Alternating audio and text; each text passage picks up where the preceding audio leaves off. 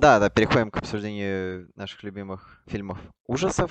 Дань, стреляй. Твой первый. Да, я, наверное, начну с классики. Опять же, возможно, фильм, который к жанру ужасов относится чуть по касательной, больше триллер, но здесь уже просто игра в термины начинаются. В общем, забавные игры. Михаила Ханеке. Конечно же, я говорю об оригинальной версии. Давайте все закроем глаза и представим, что ремейка не существует. А так, эта лента для меня является каким-то даже, знаешь, не просто фильмом, а целым учебником по режиссуре этого прекрасного жанра, такой эталон триллера, ужаса, в котором все элементы работают просто как часы. На мой взгляд, это один из редких представителей моего любимого жанра кино. Идеальное кино. Все складывается в такую очень цельную картину, нет ни одной лишней секунды, наше время не тратят зря. Гениальные режиссерские находки с уже всем известным словом четвертой стены, с заигрыванием со зрителем, с его постоянной какой-то пыткой непрекращающейся. Но при этом, несмотря на то, насколько это действительно напряженный фильм, весь первый, да и последующие просмотры, я сидел и смотрел его просто с большой большой улыбкой на лице. Не потому что я садист такой, и мне нравится, когда пытают беззащитных людей, а потому что я смотрел и видел, как сложно, как собрано это кино. И, как я уже сказал, Ханеке здесь выложился на максимум, собрано, мне кажется, оно гениально, идеально. Забавные игры, безусловно, лучший фильм Ханеке, один из лучших фильмов 90-х. И действительно то, как мягко, вежливо, даже деликатно поначалу проникает зло в мир простой семьи, это восхищает и пугает. Но здесь же опять его излюбленная тема о вот этом моральном каком-то упадке Европы, о ее смерти. Тоже она в облике этих мальчишек, э, значит, в белых костюмчиках, без косы, но с шариками для гольфа приходит к беззащитной европейской австрийской семье. Мой первый фильм в списке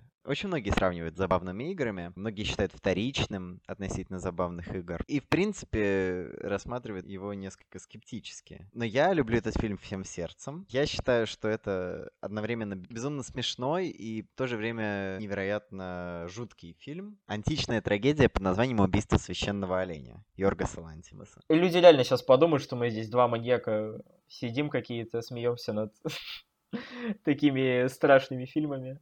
Люблю оленя, люблю. Да, но если в случае с Ханаки можно хоть как-то сомневаться, что он там юмор впихнул? Ну, потому что он все-таки режиссер серьезный, и с тех пор у него фильмы были очень серьезные, и я понимаю, почему могут быть сомнения. То в случае с Лантимусом нет. Мне кажется, у него вообще все фильмы это комедии, и в Олене для меня его юмор работает лучше всего. Будь это какие-то простые штучки вроде диалогов брата и сестры на тему того, сможет ли она забрать его плеер после того, как он умрет, до легендарной сцены со спагетти, до меня откровенно смешной, но заставляющий меня неконтролируемо смеяться сцены, даже биться в истерике, можно сказать. Когда героиня Николь Кидман приходит к, значит, персонификации такого древнегреческого рока, которого абсолютно гениально играет Барри Кеоган. Одна из лучших мужских ролей в истории, это правда правда. Как Арно Фриш в забавных играх. Барри Кёган в этом фильме — это откровение, почище откровения Анна Богослова, скажу я вам. Она приходит омыть ему ноги, омывает ему ноги, целует, а он смотрит на нее просто безучастно и без какой-либо симпатии, антипатии, просто, ну, что она делает.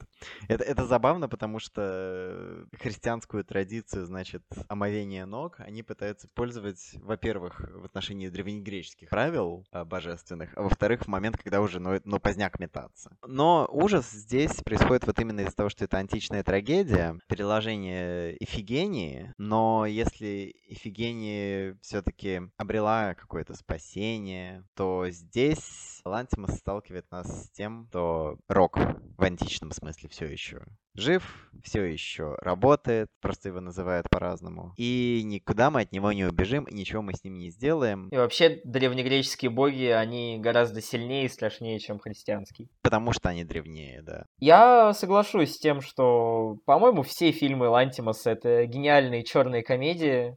Невозможно не смеяться на них. Это всегда уморительно. Даже в самые какие-то напряженные моменты волей-неволей издаешь смешки. Поэтому прекрасно. Ну и, наверное, можно перейти ко второму. Ну, видимо, мы должны обсудить It Follows теперь.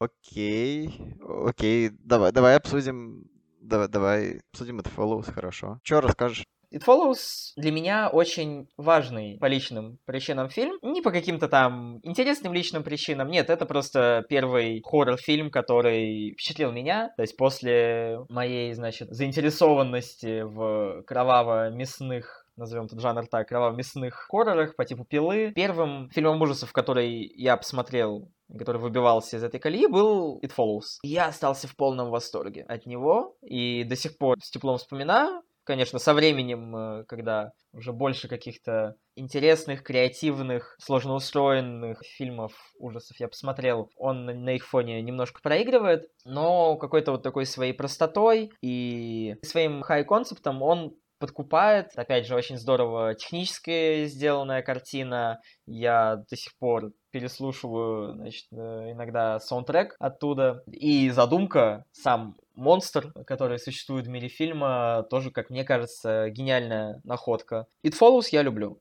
Тебе как? Да, It Follows действительно прекрасный фильм. В нашу эпоху вот этой ностальгии по классике хорроров, постоянных их ремейков, мне кажется, Дэвид Роберт Митчелл наиболее успешно и просто на грани гениальности сделал настоящий талантливый амаш Джону Карпентеру. Это чувствуется и в его очень крепкой режиссерской руке, и в сеттинге, и, конечно, в прекрасном саундтреке Disaster Piece. В общем, It Follows тоже в какой какой-то мере мастер-класс по тому, как надо делать хоррор и как надо ставить, значит, сцены с чудовищами так, чтобы от них бросало в жар и в холод. Да, маленькое такое чудо. Можем перейти ко второму месту нашему. Тогда а, у меня, опять же, режиссер, которого мы, кстати, упоминаем, по-моему, пока что в каждом выпуске нашего подкаста, вне зависимости от того, насколько близка та тема, которую мы обсуждаем к нему, это Линч. И я выбрал «Шоссе в никуда». Опять же, я не считаю «Шоссе», например, какой-то вершиной его творчества. Здесь, мне кажется, безусловно, первое место занимает Twin Peaks со всеми тремя сезонами. Хотя, возможно, «Внутренняя империя», ну ладно, сейчас не об этом. Но именно по личному выбору, по зову сердца, я выбираю Lost Highway. По многим причинам, на самом деле. Это, во-первых, икона стиля 90-х для меня. Это такой мрачный, грязный гранж, не собранный, от того и более жуткий. В фильме постоянно все путается, смешивается и складывается в итоге в какой-то настоящий кошмарный сон. Как мне кажется, это фильм ничем не уступающий, например, тому же Малхолланд Драйв, который вышел чуть позже и был очень схож по задумке, но чуть другой по структуре. Как раз-таки благодаря своему очень такому отличительному, а, яркому, но при этом давящему мрачному стилю. Опять же, с кучей запоминающихся персонажей. Таинственный человек — это, возможно, мой любимый персонаж Линча, в принципе. Я говорю, оно все складывается в такой кошмарный сон, из которого нет выхода, потому что это бесконечная петля, которую застрял главный герой. Очень страшное кино. Опять же, интересно, что оно страшное и по каким-то отдельным криповым моментам, и в целом по своей задумке оно выходит на уровень вот этих экзистенциальных хорроров, потому что рассказ о человеке, который постоянно убегает от себя, эта тема будет популярна и актуальна всегда. Да, абсолютно согласен. Фильм, что называется Iconic, действительно такие пиковые 90-е. I'm Deranged Дэвида Боуи на саундтреке, Рамштайн на саундтреке. Кто бы мог подумать, что Линч и Рамштайн так хорошо будут сосуществовать? Ну, вот потому где-то гениален. И, конечно же, гениальный кадр с э, ночным шоссе конце и с вот этими желтыми полосами, которые летят зрителю в лицо. Действительно, один из самых прекрасных хорроров 90-х. Чудесный фильм в карьере Линча. Тоже глубоко феминистский. Потому что где-то нас, как мы знаем, очень-очень любят женщин. Это надо было понять по нашим предыдущим подкастам, да? Где мы в каждом говорим о том, какой Линч человеколюбивый и какой он феминист. Да, мы, мы в, общем, в общем, любим Линча, и Lost Highway совершенно не исключение. Но вот ты упоминаешь фильм одного из своих любимых режиссеров. Ну и теперь я должен упомянуть фильм одного из моих любимых режиссеров и один из моих вообще любимых лучших фильмов на свете. Хоррор это довольно условный потому что он просто использует тропы э, жанра для того, чтобы рассказать свою историю. Но, тем не менее, фильм про вампиров. Фильм про вампиров. Значит, хоррор. Так вот, выживут только любовники Джима Джармуша. Долгое время это вообще был самый-самый родной фильм для меня на свете. Потом появился другой, еще более родной, но о нем мы еще вспомним. И «Выживут только любовники» — это, как и очень многие фильмы Джармуша, в какой-то мере автофикшн. Стихотворение прекрасное, построенное на самых красивых и порой неожиданных рифмах. На прекрасном, размеренном, таком медитативном вайбе. С невероятным саундтреком Йозефа Ван Виссема. С фантастически красивыми локациями. То есть даже черный и грязный Детройт, будучи зарифмован с восхитительным, таинственным ночным танжером становится как будто местом из легенд. И Джармуш использует вампиризм как метафору каких-то хранителей культуры. Главным страхом и глав... главным объектом ненависти Адама, главного героя, становятся зомби. И зомби — это обычные люди, которые просто отказываются открывать для себя мир и смотреть за свои маленькие рамки. И если бы Джармуш остановился на этом, то я бы понял все претензии, а их было много, к этому фильму относительно того, что это нудный фильм о том, как, значит, дед рассказывает о том, как, значит, молодежь ничего не понимает в жизни. Но зарифмовывая Адама с его женой Евой, которая видит все, что видит он, и видит мир так, как видит он, но видит во всем этом какую-то красоту и надежду, и повод для того, чтобы жить, наслаждаться жизнью и танцевать в конце концов. Именно это и делает же только любовники таким невероятным. И главное, довольно-таки скрытая рифма.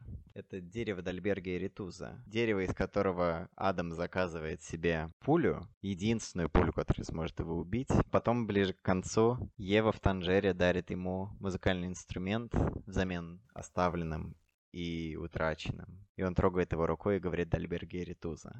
Хоррор это не только про страх, хоррор это еще про то, как жить в мире, в котором есть много чего можно бояться. Прекрасное, замечательное кино. Я не ожидал, что оно мне понравится настолько, насколько понравилось. Знаешь, он мне казался одним из тех фильмов, которые разобрали на скриншотике во ВКонтакте, на какие-то ванильные цитаты, и я думал, что это будет что-то из такого рода. Оказалось действительно очень теплое, нежное кино, очень э, романтичное. Это Адам и Ева это то, что называется вот действительно relationship goals в плане их удивительного взаимопонимания и ощущения друг друга и личного пространства друг друга. К хоррорам действительно относится довольно косвенно, но выбор отличный. И да, даже в мире где выживать становится все сложнее, где правила как будто диктует закон спутанности, все равно всегда нужно помнить о том, что где-то довольно недалеко от нас, все это несколько световых лет, находится звезда, похожая на огромный алмаз, издающий звук огромного гонга. Двинемся дальше. Окей, окей. Ну, я смотрел, кстати, «Сырое». Да, я, я, я видел «Сырое», да, я был на грани включения его в список. И я очень рад, что нам голос сейчас напомнил об этом фильме. Да, если позволишь, я немножко пофанючу по Жюли Декурно быстренько. Я люблю Жюли Декурно всем сердцем. Я считаю, что это одна из лучших режиссерок ever. И независимо от пола, просто в хорроре ей мало равных. И я помню, мы с Роя с тобой смотрели в вечер, когда она получила золотой пальмовый ветвь, и я вообще не знал, как реагировать на этот фильм. Я смеялся, я прятался за пальцами, чтобы не видеть вот этого всего восхитительного своей мерзительности боди-хоррора. И, и, и когда наступил финал, я, правда, не знал, что думать. А Потом, когда финал сложился, я понял, что это просто один из моих любимых фильмов. Он стрёмный, он дико мерзкий, он смешной, потому что когда э, сестры дерутся и начинают жрать руки друг друга, это просто пик комедии. Финал меня убивает просто на повал. И как фильм про то, что генетику не обманешь, а если даже попробовать обмануть генетику, семья в своей социальной функции все равно направит тебя в старое русло. Короче, Сроя я люблю всем сердцем. Вот, один из моих любимых фильмов. Я помню, да, твои восторги по поводу Сырого, которые я, кстати, во многом разделяю. Не в той степени, конечно, что это прям один из моих любимых фильмов, но это один из э, чудеснейших хорроров э, десятых однозначно. Тоже очень нравится и телесность его, такое возрождение боди-хоррора, но при этом это ни в коем случае не копирка Кроненберга. Никакой, ну как, даже не амаш, не ремейк. Это просто новый боди-хоррор, кто бы там что ни говорил. Да, она наследница Кроненберга, но она не копирует его. Да, да, да, что это что-то очень свое, что-то очень личное, которое, да, так совпало, тоже является собой боди-хоррор, как и фильмы Кроненберга. Поэтому сырое люблю, очень нравится там и посыл, э, как бы, да, это идея наследственности, от которой ты не сбежишь с ней, ты ничего не сделаешь, это прекрасно. Правда, очень смешной фильм. И про Дюкарно... А, кстати, мы с тобой же Титан, по-моему, смотрели вместе. Да, смотрели вместе. Да, и от него ты тоже в абсолютном восторге остался. Я до сих пор один из немногих откровенных поклонников Титана, которых я знаю, но что поделать. Только рожая, женщина может понять ту боль, которую испытывал Тигран, являясь поклонником Титана на момент его выхода. Да, но что поделать. Не мы такие, жизнь такая. Ну хорошо, у тебя не совсем хоррор был, и, значит, у меня сейчас можно включить э, не совсем хоррор, но, тем не менее, при всей промо компании, на всех сайтах, везде-везде, во всех рецензиях. Экстаз отмечается как фильм ужасов, поэтому я спокойной душой впихнул его в этот список и ни капельки об этом не жалею. Потому что вновь-вновь, в который раз этот выпуск вы слышите фразу «это один из моих любимых фильмов», но, блин, что поделать? Что поделать, вот так я хорроры люблю, вот так я люблю экстаз. Опять же, на мой взгляд, идеальное кино. Я не видел настолько энергичных в своей динамике фильмов, больше нигде. Бесконечно люблю. Это, наверное, даже... Вот как, блин, с забавными играми, да? Это не фильм, это учебник по режиссуре, так и с экстазом. Это не фильм, а чистый experience, просто поток эмоций, который выливает на тебя на Э, абсолютно замечательном кислотном трипе. И как раз-таки из-за того, что это не какой-то сюжетный фильм, а чистые эмоции, я мне кажется, могу пересматривать его бесконечно. Скоро вот его в кино показывать будут. Обязательно все, кто не видел, сходите. Те, кто видел, обязательно сходите еще пару раз в кино. Ну, чё. Поэтому хоррор-элементы здесь, э, правда, в небольшом количестве, только ближе к концу, когда все уже скатывается в вакханалию абсолютную. Но они прекрасные, они работают на значит, триповую а, атмосферу. Наверное, эти хоррор-элементы не столько пугают, не столько давят, сколько просто сгущают краски и, например, напрягают своей закономерностью. То есть ты понимаешь, что оно, оно должно было прийти к этому. Вот иначе быть не могло. И поэтому «Экстаз» — прекрасный фильм о том, что внутри каждого человека есть какой-то сгусток темной материи, темной энергии, которую он сдерживает. И если, если она вырвется наружу, то произойдет то, что произошло в «Экстазе». А там они выпустили все, весь мрак, который у них был. Да, это Французский фильм, который гордится тем, что он французский. Это действительно невероятный аудиовизуальный experience. И, пожалуй, это действительно лучший фильм Гаспара Ноэ. В нем он показывает самое полное владение всеми приемами, которыми он пользуется всю свою карьеру. Восхитительная постановка, хореография невероятная, саундтрек, саундтрек подобран бесподобно. И, конечно же, Бенуа де Би, Бенуа де Би, Бенуа де Би. Визуал здесь просто а, мое почтение. Действительно, это такой микс из всех лучших фишечек на E, то есть, да, Benoit Деби на операторе, гениальный электронно-танцевальный саундтрек и яркий-яркий вровеглазный, но при этом не надоедающий разнотонный визуал с персонажами, которые кричат друг на друга, постоянно бесятся и страдают. Ну, если это не фильм Гаспара Ноэ, то что тогда вообще фильм Гаспара Ноэ? Да, в экстазе есть какое-то ощущение, что весь этот их декаданс, которым они бравируют, в конце концов их и погубил. В связи с этим я хочу поделиться с вами еще одним моим любимым фильмом. Ну, мы, мы любим хоррор-издания, типа, что вы нам сделаете? это, это подборка наших любимых хорроров. Конечно, мы будем говорить любимый много раз. Это фильм 87 -го года, советский, еще советский. Это экранизация Александра Грина. И это, возможно, лучший фильм, действие которого происходит в Петербурге, который я видел. И это «Господин оформитель» Олега Типцова. Хоррор это здесь очень условно. Это мистический триллер больше. То есть именно что каких-то откровенных ужасов здесь нет. Но мне кажется, Типцов, снимая в период упадка о Серебряном веке, поймал то, что не сможет поймать никогда никакой бюджет. Он поймал вот это запах гниения в воздухе. Вот это просто ощущение разложения жизни. При том, что да, конечно, художники по декорациям постарались на ура, и саундтрек Сергея Курехина, ну, простите, саундтрек Сергея Курехина — это вообще один из величайших саундтреков, написанных для кино. И, конечно, Виктор Авилов в главной роли с его просто жутким, жутким, безумно харизматичным лицом. Это все, это все работает именно на общую историю, на классический сюжет о том, как человек решил поиграть в Бога, и чем это закончилось.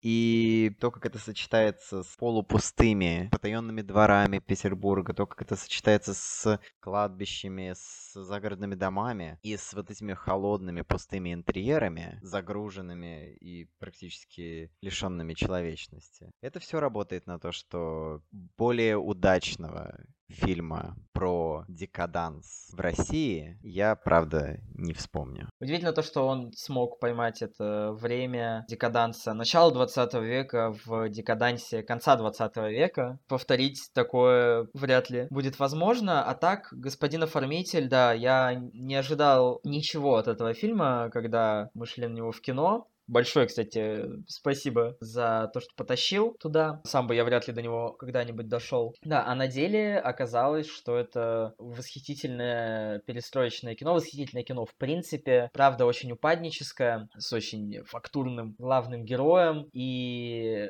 если я за что и люблю этот фильм, то действительно за гениальный, великий, я не знаю, сколько еще хороших эпитетов можно сюда применить, саундтрек Курехина. Просто, ну, ну нигде такого больше я не слышал даже близко. А в целом офигенный декадантский фильм. Дальше да, ну ладно, до этого голос хотя бы хорошие ужасы подкидывал, а тут что-то прям промахнулся, не находишь? Да, слушай, не-не, на... да нормальный видеодром, что ты, не понимаю. Типа, я понимаю, конечно, что ты не фанат Кроненберга, но все-таки в видеодроме довольно много удачных элементов. Ну, не знаю, не знаю. Это правда, это правда. У нас очень непростые отношения с Кроненбергом. Я смотрел как что-то популярное, тут видеодром как раз-таки, или Crash, автокатастрофа, ни тот, ни другой фильм меня особо не впечатлил. Так и какие-то менее известные его штуки, вот Brood я, например, смотрел, выводок, тоже я не нашел там за что зацепиться для себя. А, ну и, собственно, фильм этого года «Преступление будущего», тоже, само собой, я заценил. Тоже не мое. Вот абсолютно не складывается у нас никаким образом какого-то позитивного коннекта, просто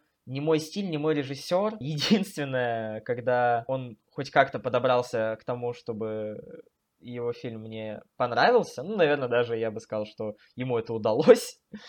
А, это замечательный «Космополис», который мы уже точно вспоминали не один раз, с Паттинсоном, да, 2012 года. Настолько сломанный и неправильное кино, что я был в восторге. А вот «Видеодром» как раз-таки выглядит слишком правильным, как мне кажется, в метрике Кроненберга, что я даже ничему не удивился. Плюс я очень не люблю такие воук посылы о том, что нужно проснуться, о том, что телевидение, значит, оно нас э, захлестнуло, о том, что это зло. Я такое не люблю. На 82 год, возможно, оно было более актуально, чем сейчас, но мне кажется, этот посыл, он сохранился не так хорошо, как мог бы. Ну, давай расскажи, какие посылы, какие штуки я не считаю читал, и почему на самом деле Видеодром это классное-классное кино. Я не скажу, что Видеодром прям сильно мне понравился, но все-таки у меня с Кроненбергом коннект установился, и я начал понимать лучше, что Кроненберг это как, знаешь, в стародавние времена альбомы были просто компиляцией песен. И то есть альбом как вот единое целое люди не особо воспринимали. Мне кажется, с Кроненбергом также. Кроненберг работает лучше не как именно единое целое, как набор прикольных идей, прикольных концептов, прикольных визуальных штук. По крайней мере, некоторые его фильмы. Ну вот в таком ключе, в принципе, я его воспринимаю. То есть «Преступление будущего» — это несколько прикольных декораций, несколько прикольных костюмов, отдельных сцен, но цельного фильма из этого я сложить не могу. Видеором, по-моему, как раз-таки довольно был цельный. Вот, он у меня не разваливался на части. Видишь, а тут у нас с тобой немножко наоборот, потому что наоборот для меня «Преступление будущего» очень хорошо сложились, а «Видеодром» выглядит больше, ну, наброском. Наброском с проработанными некоторыми частями. Но наброском, тем не менее, очень талантливым, очень интересным. Я бы не сказал, что это про то, что вот телевидение нас всех поглотило, нас, нам нужно от него освободиться. Это про то, что да, конечно, медиа — это зло, но зло в первую очередь те, кто управляет ими, и те, кто стоит за ними. Да, то есть это скорее не, не про то, что технологии зло, а про то, что люди, эксплуатирующие технологии, себе значит, во благо, и другим во вред, вот, вот в этом-то и проблема. Ну, ВОК посыл, да, но в немножко с другого бока. В остальном, не знаю, очень-очень хорни, разумеется. Очень хорни. Куда без этого? Тоже такой склизкий, без, безумно склизкий фильм, вплоть до того, что Джеймс Вудс в главной роли. Дебби Харри прекрасная. Видеодром я бы не сказал, что это лучший Кроненберг, которого я видел. Но это все еще такой столб, веха в кино. И я понимаю, почему он может не вызывать особо каких-то положительных эмоций, но все-таки приходится считаться с тем, что это, ну, классика. Ну, классика. Ну, ну, классика тоже может не нравиться, в конце концов. Пожалуй, да, это такая классика, которая, на мой взгляд, немножко устарела, но ты, кстати, очень хорошо заметил, что вот мы все Линча вспоминаем, да, как человечного режиссера, человека любимого. А Кроненберг же тоже такой. Для него тоже очень важны люди, несмотря на все его какое-то показушное тягу к насилию, гротескному, да, какую-то жестокость. Он же тоже любит людей. Для него они всегда на первом месте. Да, да, и не просто людей, он всегда, он всегда знает, куда панчить. Панчит он всегда вверх, и это как раз его очень выгодно выделяет на фоне многих других режиссеров. Это правда, это правда. Даже несмотря на то, что именно по реализации мне мало что у него зашло, панчить вверх — это правильно, это хорошо. Ну ладно, я думаю, можем пойти дальше. Надеюсь, голос сверху будет получше, и получше будут фильмы предлагать. А у меня дальше идет, так, мы перескочим из старого классического хоррора в современный классический фильм ужасов, наверное, самый свежий из того, что мы сегодня упомянем, это «Мидсомар», «Солнцестояние Ариастера» 19 года. Фильм, от которого я не ожидал вообще ничего, а если быть честным, то даже хуже. Я ожидал от него какую-то посредственную попытку вот в современный модный хоррор про культы. Elevated horror. Elevated horror, да. Спасибо, но реинкарнацию как бы я уже видел, которая как раз-таки была всем вышеописанным. И она толкнула меня от того, чтобы поскорее посмотреть новый фильм Астера. Однако, когда я, когда руки, собственно, до него дошли, я прям в восторге остался. Настолько слаженное, собранное, вылизанное кино, как мне показалось, до жути эстетичная, но при этом без каких-то вычурных моментов в этом плане, э, без какой-то там компьютерной графики сложной, без каких-то монстров, призраков, еще чего-то, в довольно естественных, ну, с оговорками само собой, декорациях. Дневной хоррор, что вообще, мне кажется, не просто дневной, летний дневной хоррор, что вообще, мне кажется, редкость, в принципе, в кино, то есть, что у нас там предыдущее было, плетеный человек до этого, да, наверное. Ну да, да, самый, самый четкий такой point, да. И к тому же, ко всей этой замечательной эстетике, здесь еще и задумка классная. Именно в плане вот этой метафоры, в плане посыла, потому что хорроры, они всегда про метафоры, про посылы. Кино о вреде токсичных отношений, и том, что из них нужно очень вовремя выходить, ну и, соответственно, о последствиях того, когда люди не успели это сделать. В общем, это просто красивый, свежий, современный хоррор, к тому же еще и смешной, блин, местами, с правильной чудесной метафорой. По-моему, вот это прям рецепт э, хорошего хоррора. Согласен со всем, что ты сказал. Я хочу добавить как минимум два слова. Флоренс Пью. Да, да. Я, как всегда, блин, самых важных людей забываю в своих описаниях. Да, Флоренс Пью. На мой взгляд, лучшая женская роль того года, одна из лучших женских ролей в хоррорах, безумно талантливая актриса, и весь этот непростой спектр эмоций, потому что, если честно, играть человека в депрессии не очень просто. То есть это все, все думают, что в депрессии это когда человек постоянно плачет, а играть человека в депрессии это вот Кейси Аффлек в Манчестере у моря. Если вы видели, вы понимаете, какая это тонкая филигранная работа. И Пью, весь фильм, она выполняет ее блестяще, а в момент, когда она уже может выпустить свои эмоции, это просто выбивает землю из-под ног. Фантастический, очень злой, очень жестокий, и жестокость его распределена примерно равно по всем. И очень черный, по-настоящему черный мрачный фильм о том, как непроработанные травмы и попытка от них отвернуться, а не работать с ними со стороны партнеров в первую очередь может привести к самым жутким последствиям. Да, ну мой, мой фильм тоже э, в какой-то мере о вреде токсичных отношений, о том, как, каким последствиям приводит совсем запущенный вариант. То есть Мидсомер это так, это разменочка. Мой следующий любимый хоррор э, это «Одержимая» Анджея Жулавски, также известного как «Если бы Линч был злым». Перед тем, как смотреть, я думал, ну вот там, значит, кино про, про какую-то, значит, сатану какого-то непонятного, про то, как там Изабелла Дженни с ума сходит, значит, про, не знаю, про страшные какие-то штуки. Я начинаю смотреть, я глазам своим не верю, это кино про развод. И я вдруг понимаю, что Анджей Жулавский ненавидит свою жену бывшую просто лютой ненавистью. И первый акт фильма — это просто лучшее воспроизведение разваливающихся токсичных отношений, которые я видел, потому что герои просто орут друг на друга и орут друг другу правду, и они задают больные вопросы и получают больные прямолинейные ответы. И помимо Джани, которая здесь абсолютно великая, величайший Сэм Нил в образе вот такого просто абсолютно значит, потерянного, лишившего самого себя какого-либо достоинства мужа. В общем, восхитительный фильм с э, невероятной атмосферой осеннего Берлина, где Берлинская стена служит метафорой развала их любви. На самом деле на этом месте могли оказаться и другие фильмы. И я не, я не могу не упомянуть в связи с осенним Берлином и Берлинской стеной еще один фильм, а еще один из моих любимых хорроров, фильм, который я буду защищать просто до гробовой доски. Люблю его безумно. Это «Суспирия» Луки Гуданина с великой атмосферой, великим кастом, великим саундтреком Тома Йорка. В общем, если у вас будет вариант даблбила э, Possession и Суспирии 2018 года, просто хватайте и бегите. А Possession это вот такой ледяной, очень страшный, очень нервный и истощающий фильм. А я вот сразу задался вопросом, когда ты свой список скинул, где Суспирета? То есть, потому что я помню твои восторги по поводу фильма, я был очень удивлен ее отсутствием. Ты Possession, да, вместо закинул? Ну, будем считать, что они, что, что они вот тут вместе на этой позиции, потому что Суспирии без Possession бы не было, но при этом просто откидывать Суспирию как Possession 2 я тоже не могу, так что... Хитер, хитер.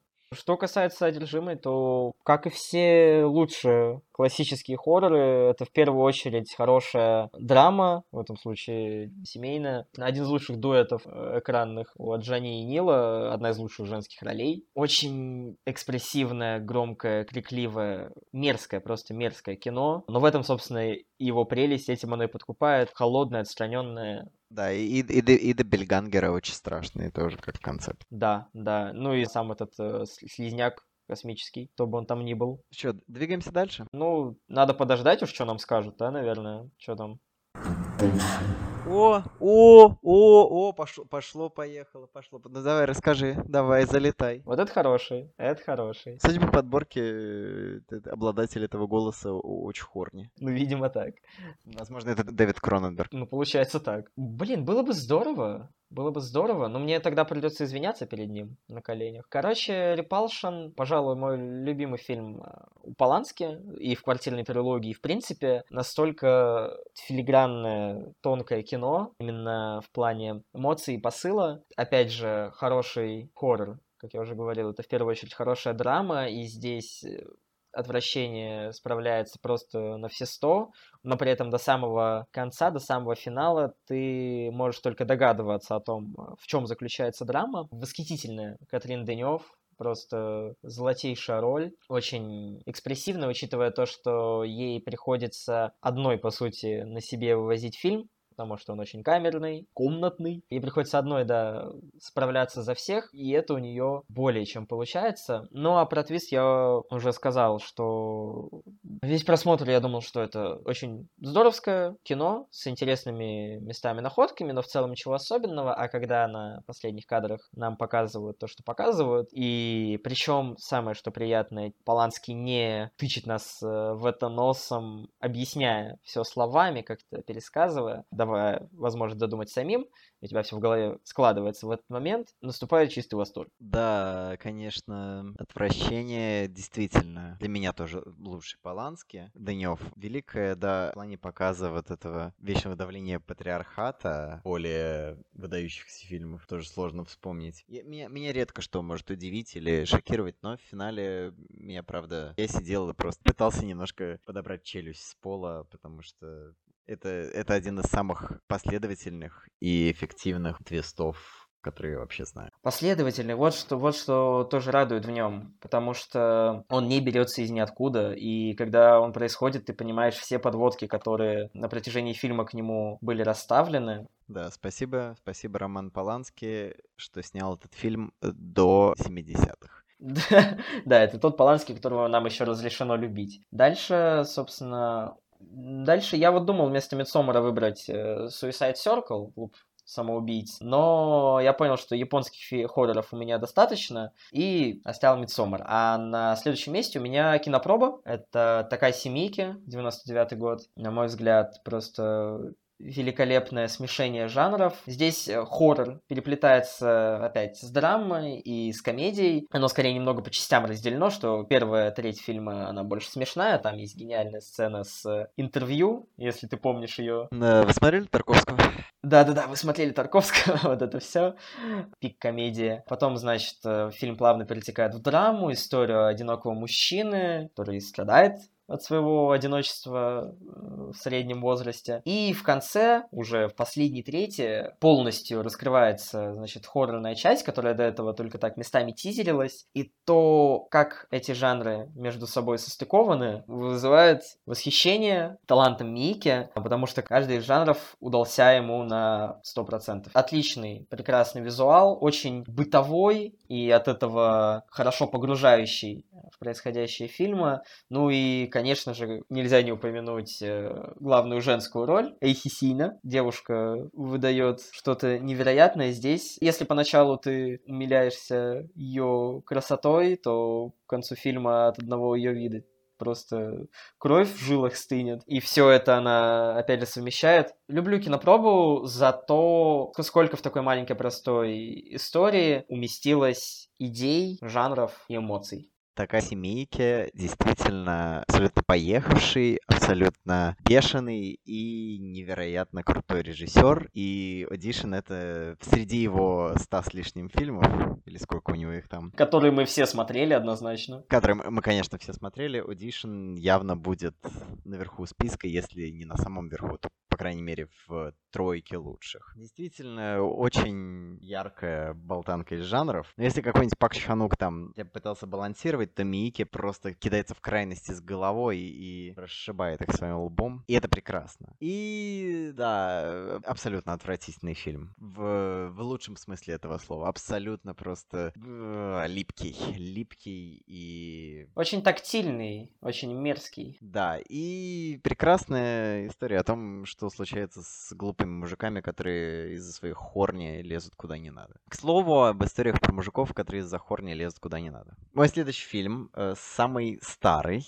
в нашем списке, но тем не менее смотрится лично для меня, я думаю, для многих тоже смотрится до сих пор великолепно. Это «Час волка» Ингмара Бергмана. «Час волка» я люблю безумно, потому что в карьере, в которой Бергман так всегда подбирался к какому-то экзистенциальному ужасу, этот откровенный хоррор выделяется. И должен сказать, что выделяется не случайно. Конечно, главный дуэт Макса Фансюдова и Ли Фульман это, ну, не новое для Бергмана, но это всегда прекрасно. А, Свен Нюквест тоже постоянный сохудожник Бергмана. И ночные сцены в этом фильме это просто невероятно. Сама концепция, сама вот, во-первых, идея того, что такое час волка, это вот то время, когда рождается больше всего младенцев, умирает больше всего стариков, ну и людей в принципе. И лор, вот этот микролор, островка, на котором живут главные герои. И эти чудища, в том числе женщина, снимающая лицо, и мужчина, который ходит по стенам,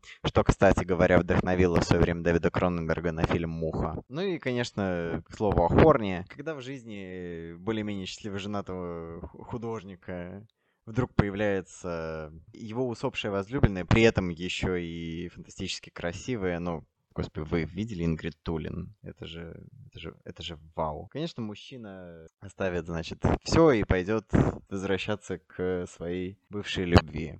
Это просто то, что называется human behavior. И именно поэтому я так люблю этот фильм, потому что он действительно работает с некоторыми страхами, которые есть у меня, очень глубоко. Он фантастически красиво снят, и в нем есть лор, за что я как раз и люблю жанры и фэнтези, и хоррора. И чудище там очень классные, и вот сверхъестественное с мистической стороны, не с космической, а именно вот из, из каких-то вот таких лесов и подземелий. Вот то, что я люблю. Красиво, красиво. Human behavior, блин. Час волка, я, честно говоря, не так хорошо помню, не пересматривал, видел один раз только. Помню, что со временем начал относиться к нему лучше, действительно оценил по достоинству и какие-то визуальные находки, как раз-таки с этими э, людоедами. Действительно очень интересная тема, которая, как мы видим, повторяется спустя 50 лет, э, все еще остается важной о том, как э, хорни мужики творят фигню, и из-за этого страдают в итоге и они сами, и их семья, их близкие люди. Видимо, Бергман очень точно попал в этот э, нерв, который всегда присутствует. Бергман просто снимал про себя опять, и, ну, и, и очень хорошо себя понимал. А, ну, кстати, ну, кстати, да. Не забываем про то, что персона была снята просто потому, что Бергман хорни. Да, и это моя любимая, моя любимая история появления построения вообще концепта фильма. Ну, кратенько так. Бергман шел по улице, значит, и встретил, значит, Биби Андерсон, с которой он уже на тот момент спал, или Фульман, с которой он очень захотел переспать. И такой, давайте вы у меня в кино сниметесь, вот. И, вот, вот так и появился персона. Давайте вы сниметесь у меня в кино и будете, значит, единственными актрисами в нем, а, будете рассказывать друг другу пошлые истории, которые я вам напишу о том, как вы там с э, мальчиками-подростками тусовались. Ну, все понятно, все понятно понятно. И мы даже не осуждаем. На последнем... Мы... Мне кажется, я угадал с тем, что это кто-то очень horny. Ну, вот это слушай. Слушай, а прям, прям хорошо, прям окупается видеодром с каждым фильмом. Тэцуо, Тэцуо, Тэцуо. А Тэцуо я, кстати, по твоему бартеру смотрел. Все, что я знал об этом фильме до просмотра, это то, что это должно быть нечто поехавшее, безумное и японское. И все. И никаких подробностей у этого я не знал, а от этого мой experience стал только более ярким и запоминающимся. Потому что Тецо — это поистине поехавшее кино. То есть вот все говорят, да, что японцы, они странные, они какие-то дурные, поехавшие в своей культуре. И я зачастую с этим не согласен. То есть они просто живут чуть по-другому, не так, как мы на своей планете. Но Тецо в этом плане он, правда, особенный. Даже среди других японских фильмов. Удивительно он не просто потому, что там, значит, кто-то кого-то убивает э, буром, который вырос у них вместо члена, или потому что мужчина по ходу фильма обрастает, обрастает металлом и становится все больше, тяжелее, массивнее, а потому что по итогу вся эта история оказывается чем-то добрым и светлым, сюжетом и заканчивается она каким-то очень милым бромансом, а то и просто романсом. По мне так удивительное кино. Что я могу сказать про Тецу? Прекрасный, сумасшедший, японский, самодельный, вплоть до саундтрека. Да, он же говнопалочный прям, в лучшем смысле. Да, сделан из говна и палок, и именно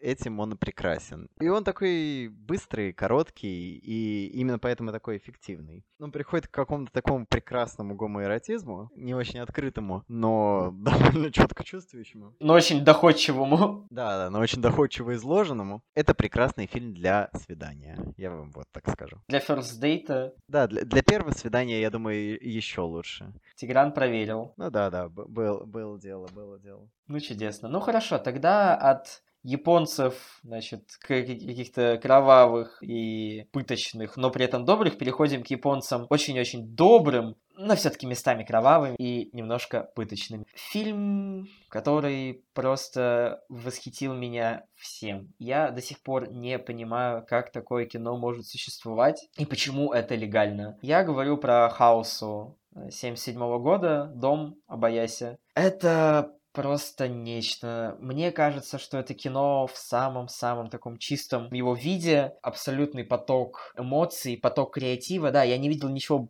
более креативного кинематографе за свою жизнь, потому что здесь весь небольшой полуторачасовой хронометраж на зрителя высыпают, высыпают, высыпают кучу каких-то смешных, прикольных, необычных и неочевидных идей. Весь просмотр, что первый, что последующий, я сидел с огромной-огромной улыбкой на лице от того, насколько же оно, блин, прекрасное, доброе, весь фильм что-то светится, что-то блестит, сверкает. Подростки говорят на таких повышенных в плане своей позитивности тонах, постоянно улыбаются, несмотря на то, что вокруг них происходит. И это настолько светлое кино, что ты даже забываешь по ходу просмотра, что это какой-то фильм ужасов.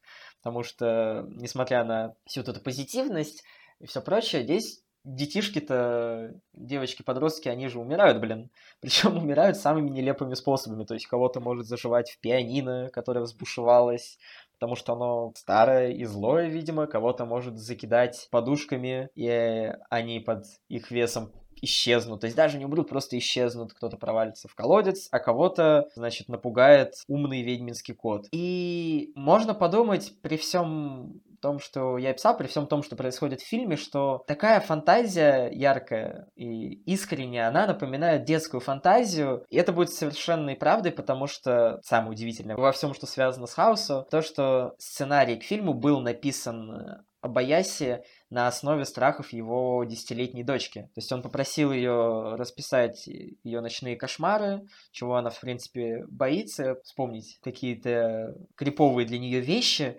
и все это он скомпилировал, добавил небольшой простенький сюжет о доме с привидениями и запихнул в полуторачасовой праздник кинематографа. И я не знаю, что может быть прекраснее Точка.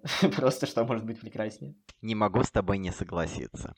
Хаосу действительно абсолютно волшебный, чарующий, в своем радостном безумии фильм, где мы выясняем, что только один вид котов может закрыть дверь, где мы узнаем девочек, которых зовут как-нибудь типа проф, кунг-фу, маг. Маг ее зовут, потому что она любит поесть, а проф в очках, потому что она умная. А кунг-фу умеет драться, поэтому она кунг-фу. А Горджес, потому что она красивая. Вот, и мир этого фильма — это просто действительно абсолютное чудо. Вот мы начинали нашу беседу как раз с разговоров о том, чего мы боялись в детстве, и как раз на Бахико Баяси вот так прекрасно сделал оду всем страхам детства и показал, что в детстве, да, это все страшно, и за этим все равно стоят какие-нибудь мрачные идеи, мрачные концепты, но по итогу все равно это может быть чем-то вот таким fabulous. Чем-то, над чем можно посмеяться вместе с героинями фильма. И умилиться, да. И не, и не умереть, в отличие от Это бы тоже было неплохо. Давай, твое последнее. Раз уж мы заговорили о детстве и о каком-то безумии, я не могу не упомянуть мой самый любимый фильм на свете, самый родной. Фильм, который пришел в мою жизнь вообще как-то очень неочевидно, и не было никаких маркеров, чтобы показать, что вот он будет моим любимым. Что он, он откроет во мне что-то, что дремало, и только вот он смог пробудить. А я говорю о фильме Панаса Косматоса Мэнди. Арт трэш, арт-хоррор. Просто кислотные цвета, эстетика какого-то поехавшего хард-рока. Значит, Николас Кейдж в главной роли дерется с чуваком на бензопилах, идет мстить за жену. Я думал, что это будет просто, ну, вот такой лютый угар и трэшняк. Трэшачок с Кейджем. Да, трэшняк, вот высшие пробы, но именно что трэшняк. Оказалось, что за всем этим стоит какая-то восхитительная история столкновения с Э, той самой пустотой, о которой мы уже говорили сегодня. История космической тьмы, космической любви. История какого-то вечного возвращения, вечного цикла и насилия и смерти, и при этом чего-то выше. Я не ожидал, что это будет такой эмоциональный опыт для меня, такой мощный и фантастический что Андрей Райсбро будет настолько красивой, похожей на эльфийку, что саундтрек Йохана Йохансона весь целиком от самых брутальных таких метальных тем до нежнейшей темы любви станет одним из самых важных для меня и одним из проникающих в самые глубины меня. И в целом вот эта история борьбы божественного в природе и божественного в человеке, и, в принципе, природной стороны человека, близкой к естественному. И тех частей человека, которые стараются утвердить вот именно какое-то извращенное главенствование над всем остальным, какой-то комплекс Бога, то есть природа против человеческого. Это все фантастически важные, интересные и красиво поданные темы. И, конечно, прекрасный, прекрасный лор. Мне очень нравится, как сделан здесь лор, потому что лор очень приземленный. То есть там появляются байкеры, и мы думаем, о, вот она пошла, вот эта фантастика, значит, байкеры из ада, вот эта вся мистика. А потом выясняется, что эти байкеры, они так ведут себя и такие не люди, потому что они пережрали, значит, не той кислоты. Приземленность лора мне так нравится именно потому, что это помогает как-то приблизиться еще в своей жизни и, рас и рассмотреть немножко свою жизнь тоже как такой вот do your own adventure. Желательно без такой крови, но там уж пойдет. И я вам могу про Мэнди говорить очень долго, как вы уже поняли. Я ограничусь просто тем, что очень мало фильмов понимают меня, и я понимаю их вот так глубоко, как меня с Мэнди. В общем, я очень люблю этот фильм. Очень люблю, и я прекрасно понимаю всех, кто его не любит, но я, я не могу. Я очень люблю очень особенное кино для тебя, это правда. Я к Мэнди отношусь э, довольно спокойно, на самом деле, в том плане, что именно эмоционального коннекта у меня с ней не случилось. На самом деле, чем больше времени проходит после просмотра, тем больше у меня возникает желание дать второй шанс пробовать еще раз посмотреть. Но я понимаю, что это действительно нечто не с этой планеты. Это совершенно необычное, уникальное в своем роде. А так, э, ну, действительно мне очень понравился визуал, вот эти кислотные цвета, это лесная атмосфера, трэш культистский, и Кейдж в главной роли абсолютно великий, и Райсбора тоже прекрасная. Просто почему-то оно вот у меня на эмоциональном уровне не сложилось, поэтому так вышло. Ну, на этом, я так понимаю, все, да? Мы вспомнили много наших чудесных, любимых, замечательных фильмов. Я надеюсь, этот э, голос больше нас не побеспокоит, поэтому можем заканчивать. Всем спасибо. Даня? Даня? Опять ты голос. Ну, давай, покажись. Покажись, трус. Харо. А, это ты, Танака-сан. Привет. Дорогие слушатели, вашему вниманию предоставляется Танака-сан, авторка наших фантастических, гениальных обложек. И, как вы могли заметить, большая ценительница хорроров, особенно боди-хорроров и хорни-хорроров. Привет-привет. Да, сегодня я пришла пообщаться с вами, поговорить о фильме «Ревенес» 99 -го года, который сняла режиссерка Антония Бёрд. Да, придется говорить от нам, без Дани, потому что Даню скоро уже будут переваривать. Так вот, мы поговорим о фильме «Ревенес». Он, конечно, провалился в прокате, но сегодня считается своего рода культовым, так что, я думаю, на него стоит обратить внимание. По многим причинам. Во-первых, в этом фильме абсолютно потрясающим образом сочетаются разные жанры. То есть, во-первых, «Ревенес» — это историческая драма. Фильм происходит э, в середине 19 века, во время американо-мексиканской войны.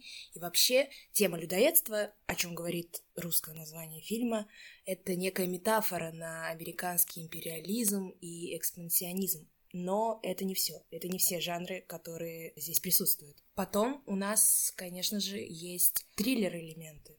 Я бы не сказала, что это хорроры, но мы сегодня все-таки говорим о хоррорах, так что скажем, что в принципе это можно назвать и хоррор-фильмом. В любом случае в фильме есть э, достаточно сцен, которые пошевелят ваши нервишки. И в целом атмосфера достаточно напряженная. Это во многом дополняется прекрасным саундтреком. Помимо этого, фильм можно назвать черной комедией. В нем очень много едкого юмора. Возьмем хотя бы название фильма, которое появляется в самом начале с э, суперзвуковым эффектом скольжения и разрезания надпись «Ревенес» происходит это все на фоне блюющего Гая Пирса. Не знаю, по мне так это выглядит достаточно смешно, и подобных э, ироничных моментов будет э, еще достаточно. Да, это, пожалуй, одно из главных достоинств фильма. Это смесь жанров. Как мы с Даней недавно говорили про фильмы Пак Чханука, где он миксует и драму, и трагедию, и комедию, и временами хоррор. В этом плане, мне кажется, Равенс чем-то родственен тому стилю, хоть и появился до первых прорывов Пака. Я абсолютно согласен и с тем, что хоррор-элементы прекрасные на месте, но они, таки, они такие, они кемповые, и много юмора берется из того, что это такой просто лютый кэмп с каким-то очень действительно едким привкусом. И темы, которые рассматривает Антония Бёрд, и, в принципе, то, как актеры подходят к своим образом, и буквально самое-самое начало фильма, еще даже до этих замечательных титров, когда к эпиграфу, взятому из Фридриха Ницше, о борьбе с чудовищами, когда тот, кто борется, сам становится чудовищем, и все остальное. Добавляется цитата из анонимного источника, который звучит как «It me». Это, конечно, явно указывает, что воспринимать фильм на серьезных щах будет проблематично и довольно контрпродуктивно. Ну и, конечно, да, саундтрек, прекрасный саундтрек Майкла Наймана и Дэймона Алберна, который очень многие, очень многие почему-то упрекают в том, что он вообще не соответствует фильму, и он вообще не сходится с тоном фильма. Мне кажется, это, мне кажется, наоборот.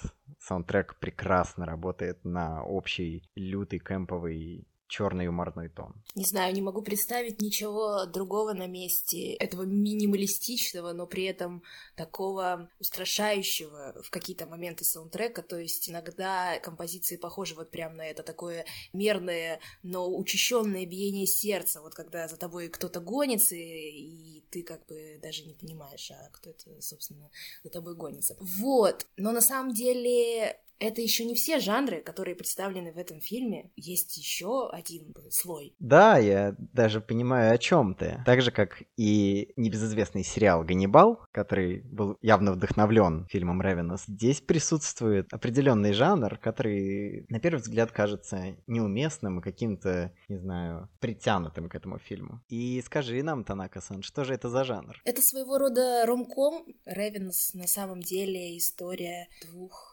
влюбленных, которых играют Гай Пирс и Роберт Карлайл. Даже сами актеры понимали с момента знакомления со сценарием, что между главными персонажами есть определенная химия, которая выходит за рамки э, не знаю, дружеских или каких-либо отношений. Айвс не просто хочет съесть Гая Пирса, он хочет иметь Гая Пирса. Это, кстати, прямая цитата от Роберта Карлайла, который играет Айвза. Карлайл, который уже снимался в других фильмах Антонии Бёрд, в частности, в фильме «Священник», он понимал, что Антония не будет чураться гомоэротических элементов, наоборот, использует их для того, чтобы сделать историю еще более интересной, напряженной и не побоюсь этого слова, горячий. Да, прямо как суп, э, в котором скоро окажется Даня. Но говоря о других прекрасных моментов этого фильма, мы уже упомянули, что саундтрек абсолютно потрясающий, добавляет еще больше атмосферы всему происходящему. Экшн-сцены в этом фильме тоже очень впечатляющие, и еще сцена падения персонажа Гая Пирса с обрыва, она, конечно, стоила тех усилий, которые были приложены, как э, говорят в интервью.